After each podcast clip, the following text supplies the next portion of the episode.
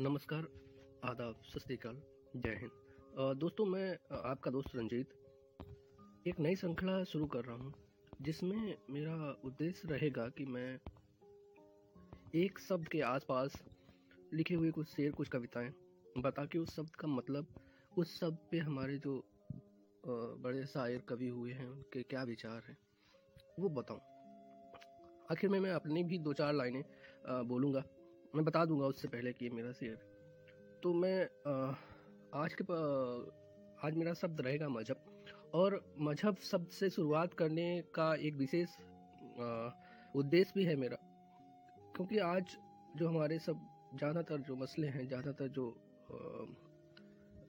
तकलीफ़ हैं, अंतर हैं, भिन्नता है, वो सब सारे के सारे कहीं ना कहीं मज़हब के आसपास ही हैं। और हकीकत में मज़हब क्या सिखाता है, क्या बोलता है?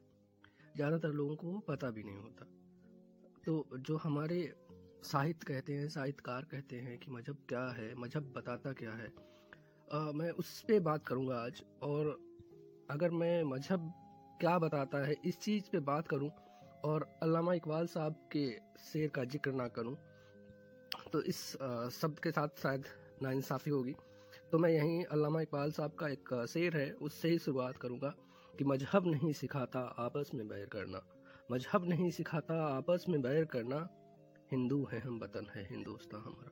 इकबाल साहब ने बड़ी अ, सफ़ाई से मतलब बड़ा ही अच्छे तरीके से जो कहना चाहा वो कह दिया और इतनी अच्छे से कहा है कि जो भी हैं हम हम मज़हब के नाम पे ना लड़ें।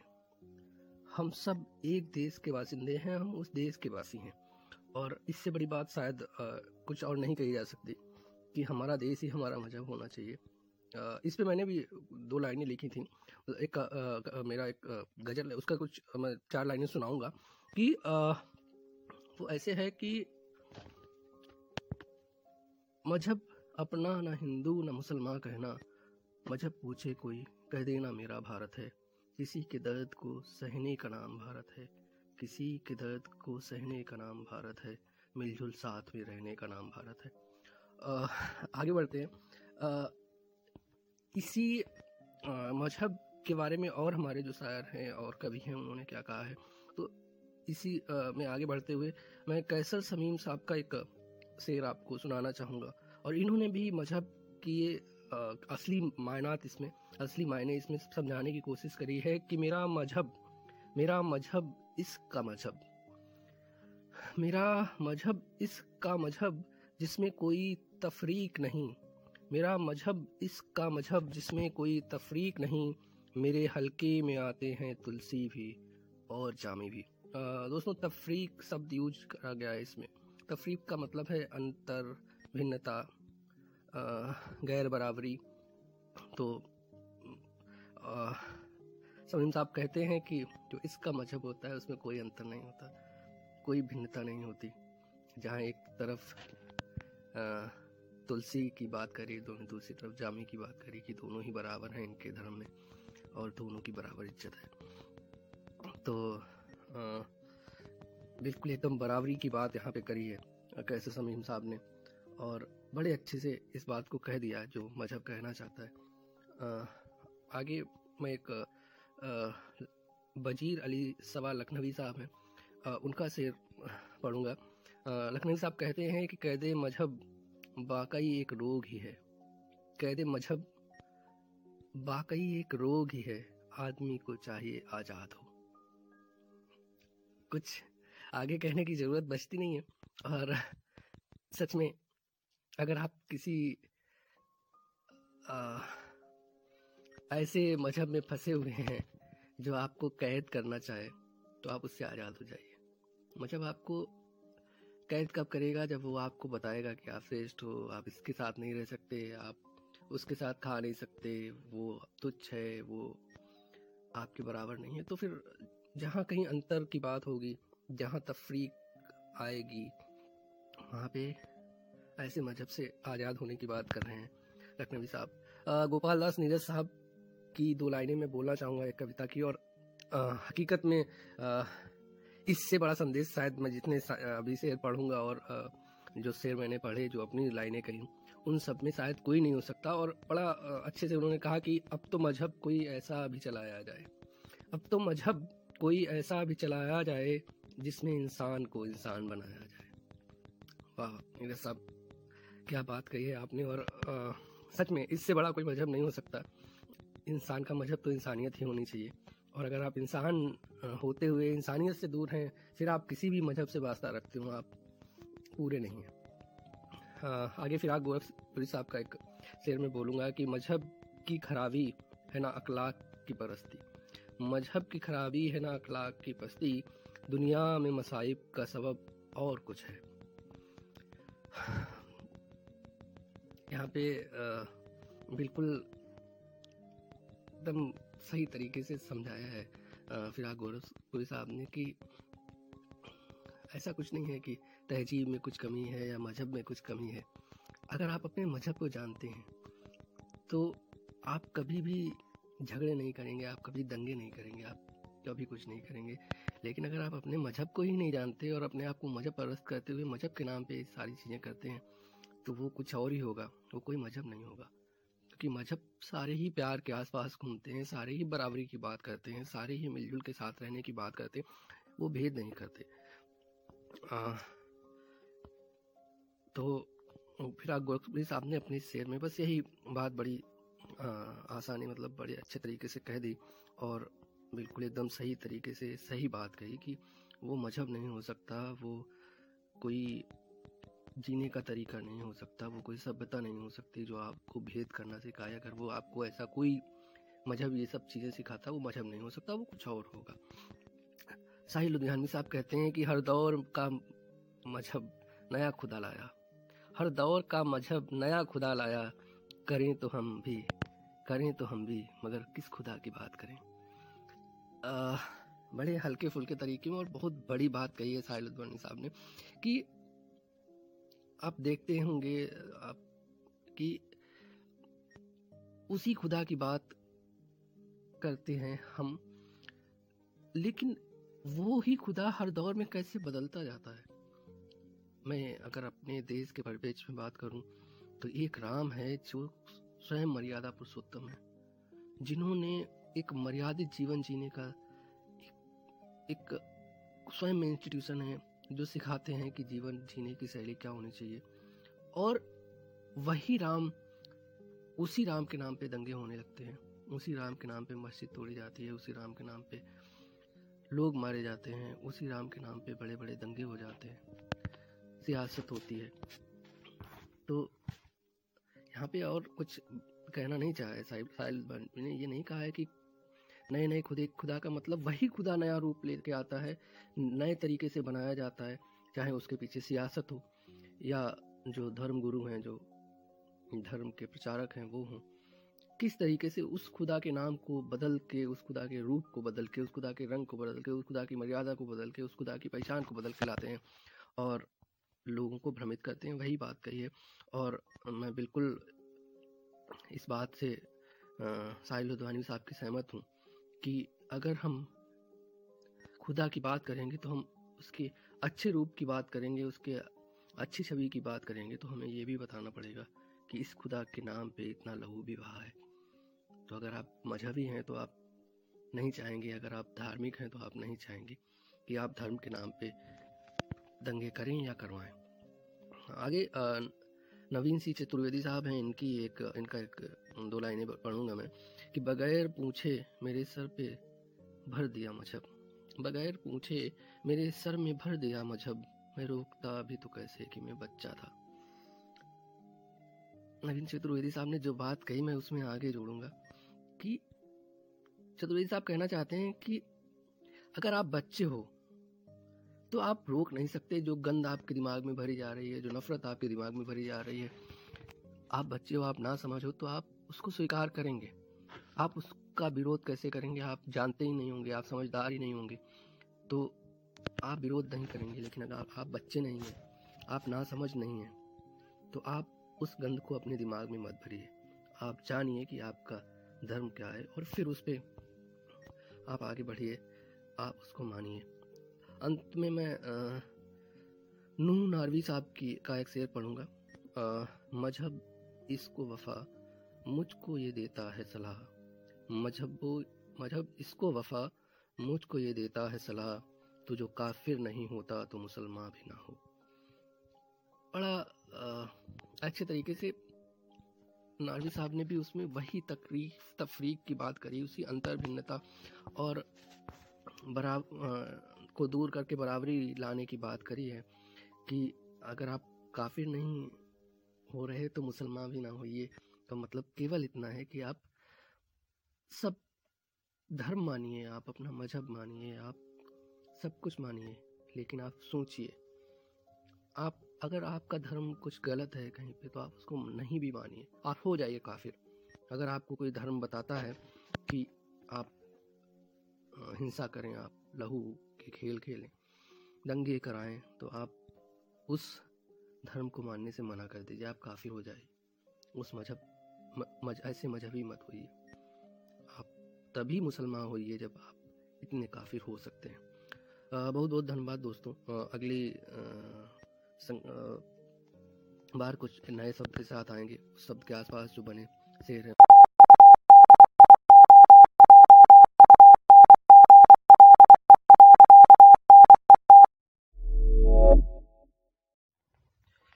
नमस्कार, आदाब, सत जय हिंद। दोस्तों, मैं आपका दोस्त रंजीत एक नई श्रृंखला शुरू कर रहा हूँ, जिसमें मेरा उद्देश्य रहेगा कि मैं एक शब्द के आसपास लिखे हुए कुछ शेर, कुछ कविताएँ बता के उस शब्द का मतलब उस शब्द पे हमारे जो बड़े शायर कवि हुए हैं, उनके क्या विचार हैं, वो बताऊँ। आखिर में मैं अपनी भी दो चार लाइनें बोलूँगा। मैं बता दूँगा उससे पहले कि मेरा शेर। तो मैं आज के आज मेरा शब्द रहेगा मज़हब। और मज़हब शब्द से शुरुआत करने का एक विशेष उद्देश्य भी है मेरा। क्योंकि आज जो हमारे सब, ज़्यादातर जो मसले हैं, ज़्यादातर जो तकलीफ़ हैं, अंतर हैं, भिन्नता है, वो सब सारे के सारे कहीं ना कहीं मज़हब के आसपास ही हैं। और हकीकत में मज़हब क्या सिखाता है, क्या बोलता है, ज़्यादातर लोगों को पता भी नहीं होता। तो जो हमारे साहित्य कहते हैं साहित्यकार कहते हैं कि मज़हब क्या है मज़हब बताता क्या है। अ, मैं उस पर बात करूँगा आज और अगर मैं मज़हब क्या बताता है इस चीज़ पे बात करूँ और अल्लामा इकबाल साहब के शेर का ज़िक्र ना करूँ तो इस शब्द के साथ शायद नाइंसाफ़ी होगी। तो मैं यहीं अल्लामा इकबाल साहब का एक शेर है उससे ही शुरुआत करूँगा कि मज़हब नहीं सिखाता आपस में बैर करना। मज़हब नहीं सिखाता आपस में बैर करना हिंदू हैं हम वतन है हिंदुस्तान हमारा। इकबाल साहब ने बड़ी अ, सफ़ाई से बता बड़ा ही अच्छे तरीके से जो कहना चाहा वो कह दिया और इतनी अच्छे से कहा है कि जो भी हैं हम हम मज़हब के नाम पे ना लड़ें। हम सब एक देश के बासिंदे हैं हम उस देश के वासी हैं। और इससे बड़ी बात शायद कुछ और नहीं कही जा सकती कि हमारा देश ही हमारा मज़हब होना चाहिए। इस पे मैंने भी दो लाइनें लिखी थी। एक अ, अ, मेरा एक गज़ल है उसका कुछ मैं चार लाइनें सुनाऊँगा कि अ, वो ऐसे है कि मज़हब अपना ना हिंदू ना मुसलमान कहना मज़हब पूछे कोई कह देना मेरा भारत है। किसी के दर्द को सहने का नाम भारत है किसी के दर्द को सहने का नाम भारत है मिलजुल साथ में रहने का नाम भारत है। अ, आगे बढ़ते हैं। इसी मज़हब के बारे में और हमारे जो शायर हैं और कवि हैं, उन्होंने क्या कहा है। तो इसी में आगे बढ़ते हुए मैं कैसर समीम साहब का एक शेर आपको सुनाना चाहूँगा। और इन्होंने भी मज़हब की ये असली मायनात इसमें, असली मायने इसमें समझाने की कोशिश करी है कि मेरा मज़हब मेरा मज़हब इसका मज़हब, मेरा मज़हब इसका मज़हब जिसमें कोई तफरीक नहीं मेरा मज़हब इसका मज़हब जिसमें कोई तफरीक नहीं मेरे हल्के में आते हैं तुलसी भी और जामी भी। दोस्तों तफरीक शब्द यूज़ करा गया है इसमें। तफरीक का मतलब है अंतर भिन्नता गैर बराबरी तो समीम साहब कहते हैं कि जो इसका मज़हब होता है उसमें कोई अंतर नहीं होता कोई भिन्नता नहीं होती।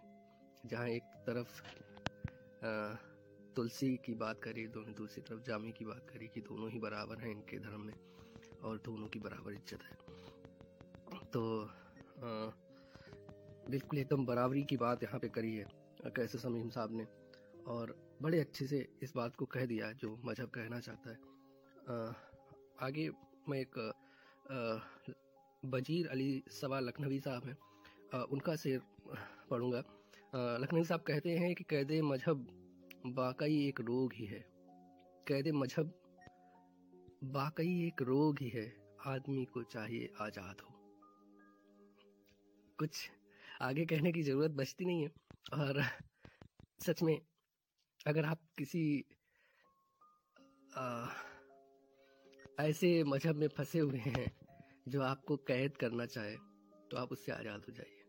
मज़हब आपको कैद कब करेगा जब वो आपको बताएगा कि आप श्रेष्ठ हो आप इसके साथ नहीं रह सकते आप उसके साथ खा नहीं सकते वो तुच्छ है वो आपके बराबर नहीं है। तो फिर जहाँ कहीं अंतर की बात होगी जहाँ तफरीक आएगी वहाँ पे ऐसे मज़हब से आज़ाद होने की बात कर रहे हैं लखनवी साहब। गोपाल दास नीरज साहब की दो लाइनें मैं बोलना चाहूँगा एक कविता की और आ, हकीकत में आ, इससे बड़ा संदेश शायद मैं जितने अभी शेर पढ़ूँगा और जो शेर मैंने पढ़े जो अपनी लाइनें कही उन सब में शायद कोई नहीं हो सकता और बड़ा अच्छे से उन्होंने कहा कि अब तो मज़हब कोई ऐसा भी चलाया जाए। अब तो मज़हब कोई ऐसा भी चलाया जाए जिसमें इंसान को इंसान बनाया जाए।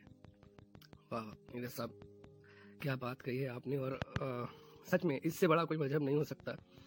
इंसान का मज़हब तो इंसानियत ही होनी चाहिए। और अगर आप इंसान होते हुए इंसानियत से दूर हैं, फिर आप किसी भी मज़हब से वास्ता रखते हो, आप पूरे नहीं हैं। आगे फिर आप गोरखपुरी साहब का एक शेर में बोलूँगा कि मज़हब की खराबी है ना अखलाक की परस्ती। मज़हब की खराबी है ना अखलाक की पस्ती दुनिया में मसाइब का सबब और कुछ है।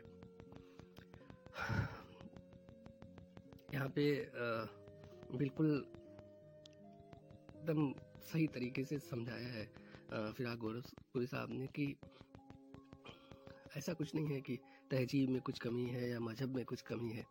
अगर आप अपने मज़हब को जानते हैं तो आप कभी भी झगड़े नहीं करेंगे, आप कभी दंगे नहीं करेंगे, आप कभी कुछ नहीं करेंगे। लेकिन अगर आप अपने मज़हब को ही नहीं जानते और अपने आप को मज़हब परस्त करते हुए मज़हब के नाम पे सारी चीज़ें करते हैं तो वो कुछ और ही होगा, वो कोई मज़हब नहीं होगा। कि मज़हब सारे ही प्यार के आसपास घूमते हैं सारे ही बराबरी की बात करते हैं सारे ही मिलजुल के साथ रहने की बात करते हैं वो भेद नहीं करते। आ, तो फिर आप गोरखपुरी साहब ने अपने शेर में बस यही बात बड़ी आ, आसानी मतलब बड़े अच्छे तरीके से कह दी और बिल्कुल एकदम सही तरीके से सही बात कही कि वो मज़हब नहीं हो सकता वो कोई जीने का तरीका नहीं हो सकता वो कोई सभ्यता नहीं हो सकती जो आपको भेद करना सिखाए। अगर वो आपको ऐसा कोई मज़हब ये सब चीज़ें सिखाता वो मज़हब नहीं हो सकता वो कुछ और होगा। साहिल लुधियानवी साहब कहते हैं कि हर दौर का मज़हब नया खुदा लाया। हर दौर का मज़हब नया खुदा लाया। करें तो हम भी करें तो हम भी मगर किस खुदा की बात करें? आ, बड़े हल्के फुल्के तरीके में और बहुत बड़ी बात कही है साहिल साहब ने कि आप देखते होंगे आप कि उसी खुदा की बात करते हैं हम लेकिन वो ही खुदा हर दौर में कैसे बदलता जाता है? मैं अगर अपने देश के परिपेक्ष में बात करूँ तो एक राम है जो स्वयं मर्यादा पुरुषोत्तम है जिन्होंने एक मर्यादित जीवन जीने का एक, एक स्वयं इंस्टीट्यूशन है। जो सिखाते हैं कि जीवन जीने की शैली क्या होनी चाहिए। और वही राम, उसी राम के नाम पे दंगे होने लगते हैं। उसी राम के नाम पे मस्जिद तोड़ी जाती है, उसी राम के नाम पे लोग मारे जाते हैं, उसी राम के नाम पे बड़े बड़े दंगे हो जाते हैं। सियासत होती है। तो यहाँ पे और कुछ कहना नहीं चाहा साहिब, साहिल ने ये नहीं कहा है कि नए नए खुदे, खुदा का मतलब वही खुदा नया रूप लेके आता है, नए तरीके से बनाया जाता है, चाहे उसके पीछे सियासत हो, या जो धर्म गुरु हैं, जो धर्म के प्रचारक हैं, वो हों। किस तरीके से उस खुदा के नाम को बदल के, उस खुदा के रूप को बदल के, उस खुदा के रंग को बदल के, उस खुदा की मर्यादा को बदल के, उस खुदा की पहचान को बदल के लाते हैं और लोगों को भ्रमित करते हैं, वही बात कही है। और मैं बिल्कुल इस बात से साहिल लुधवानी साहब की सहमत हूँ। कि अगर हम खुदा की बात करेंगे तो हम उसके अच्छे रूप की बात करेंगे, उसके अच्छी छवि की बात करेंगे तो हमें ये भी बताना पड़ेगा कि इस खुदा के नाम पे इतना लहू भी बहा है। तो अगर आप मजहबी हैं तो आप नहीं चाहेंगे, अगर आप धार्मिक हैं तो आप नहीं चाहेंगे कि आप धर्म के नाम पे दंगे करें या करवाएँ। आगे नवीन सिंह चतुर्वेदी साहब हैं, इनकी एक, इनका एक, दो लाइनें पढ़ूँगा मैं। कि बगैर पूछे मेरे सर पे भर दिया मज़हब। बगैर पूछे मेरे सर में भर दिया मज़हब। मैं रोकता भी तो कैसे कि मैं बच्चा था। नवीन चतुर्वेदी साहब ने जो बात कही, मैं उसमें आगे जोड़ूँगा कि चतुर्वेदी साहब कहना चाहते हैं कि अगर आप बच्चे हो तो आप रोक नहीं सकते जो गंद आपके दिमाग में भरी जा रही है, जो नफरत आपके दिमाग में भरी जा रही है। आप बच्चे हो, आप ना समझो तो आप उसको स्वीकार करेंगे। आप उसका विरोध कैसे करेंगे? आप जानते ही नहीं होंगे, आप समझदार ही नहीं होंगे। तो आप विरोध नहीं करेंगे, लेकिन अगर आप बच्चे नहीं हैं, आप ना समझ नहीं हैं तो आप उस गंध को अपने दिमाग में मत भरिए। आप जानिए कि आपका धर्म क्या है और फिर उस पर आप आगे बढ़िए, आप उसको मानिए। अंत में मैं नूह नारवी साहब की, का एक शेर पढ़ूँगा। मज़हब इसको वफा मुझको ये देता है सलाह। मज़हब मज़हब इसको वफा मुझको ये देता है सलाह तो जो काफिर नहीं होता तो मुसलमान भी ना हो। बड़ा आ, अच्छे तरीके से नारवी साहब ने भी उसमें वही तकरीफ तफरीक की बात करी उसी अंतर भिन्नता और बराबर को दूर करके बराबरी लाने की बात करी है कि अगर आप काफिर नहीं हो रहे तो मुसलमान भी ना होइए। तो मतलब केवल इतना है कि आप सब धर्म मानिए आप अपना मज़हब मानिए आप सब कुछ मानिए लेकिन आप सोचिए आप अगर आपका धर्म कुछ गलत है कहीं पे तो आप उसको नहीं भी मानिए आप हो जाइए काफिर। अगर आपको कोई धर्म बताता है कि आप हिंसा करें आप लहू के खेल खेलें दंगे कराएँ तो आप उस धर्म को मानने से मना कर दीजिए आप काफिर हो जाए उस मज़हब मज, ऐसे मजहबी मत होइए। तभी मुसलमान होइए जब आप इतने काफिर हो सकते हैं। बहुत बहुत धन्यवाद दोस्तों। अगली बार कुछ नए शब्द के साथ आएँगे। उस शब्द के आसपास जो बने, शेर है।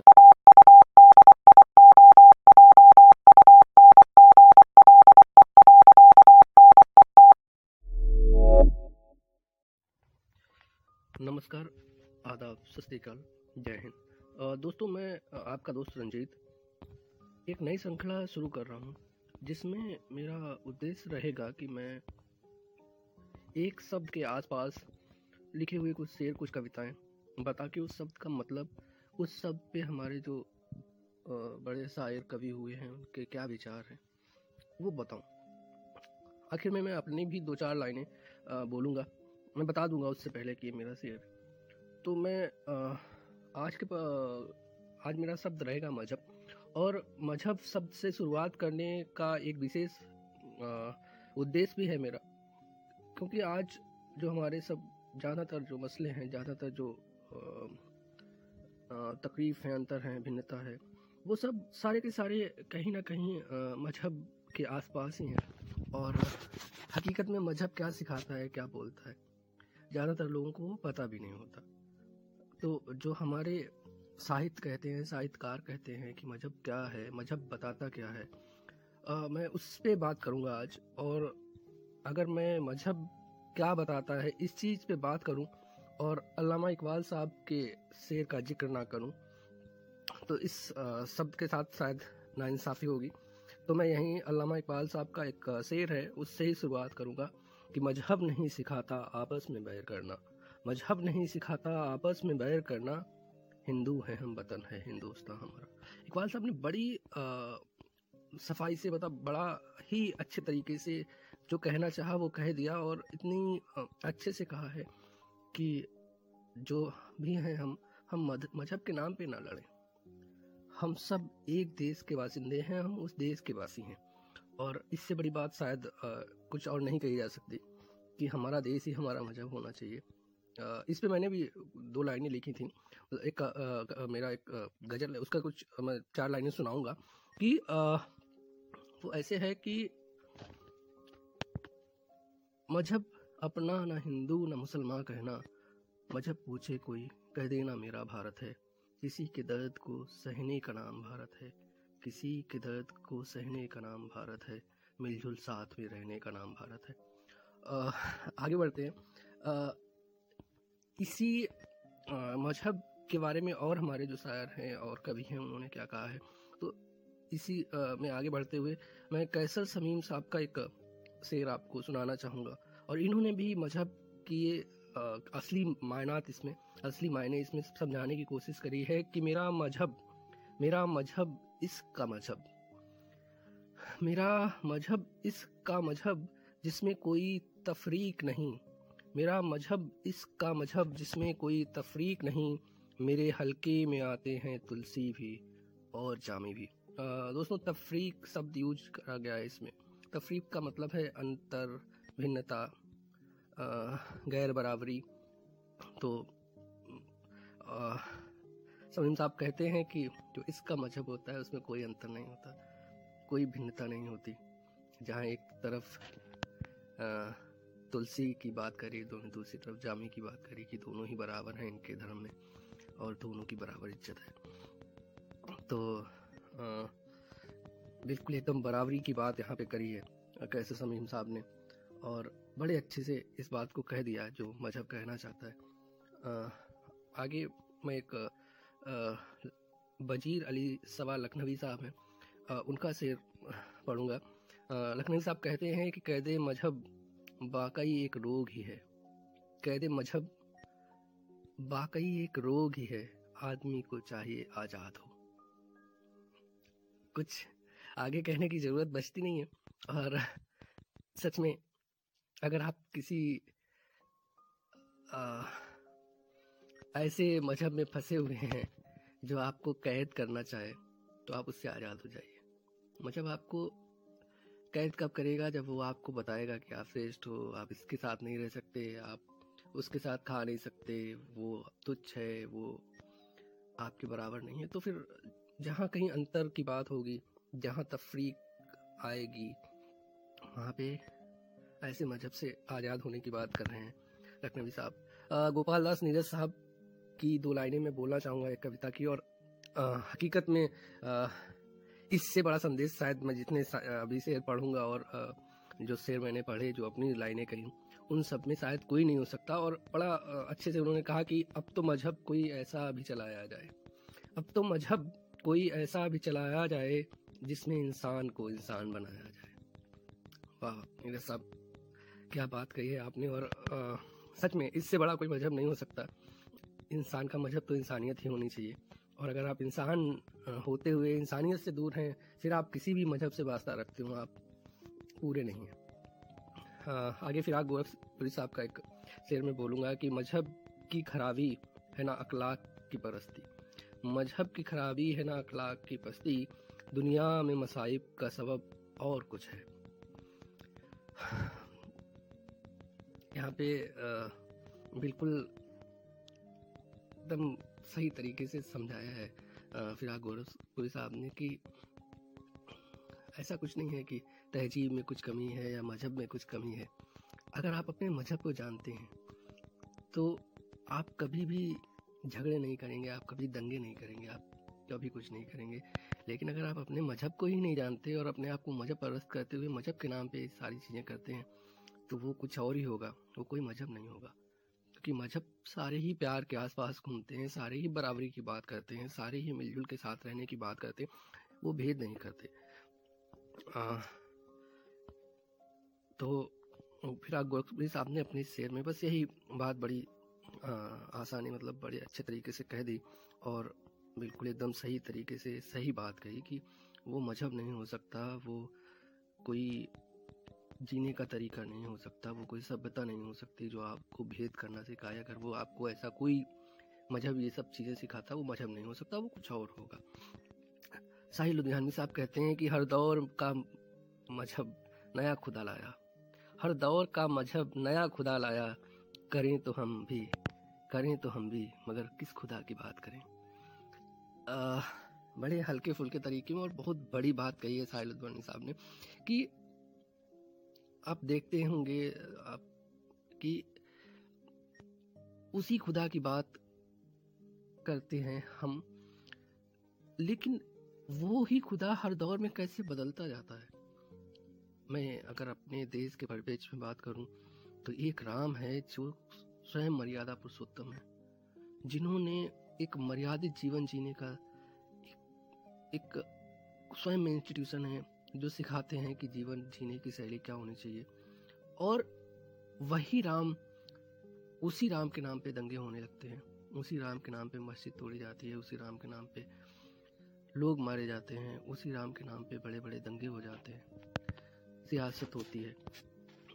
तो यहाँ पे और कुछ कहना नहीं चाहा साहिब साहिल ने ये नहीं कहा है कि नए नए खुदे, खुदा का मतलब वही खुदा नया रूप लेके आता है, नए तरीके से बनाया जाता है, चाहे उसके पीछे सियासत हो, या जो धर्म गुरु हैं, जो धर्म के प्रचारक हैं, वो हों। किस तरीके से उस खुदा के नाम को बदल के, उस खुदा के रूप को बदल के, उस खुदा के रंग को बदल के, उस खुदा की मर्यादा को बदल के, उस खुदा की पहचान को बदल के लाते हैं। और लोगों को भ्रमित करते हैं, वही बात कही है।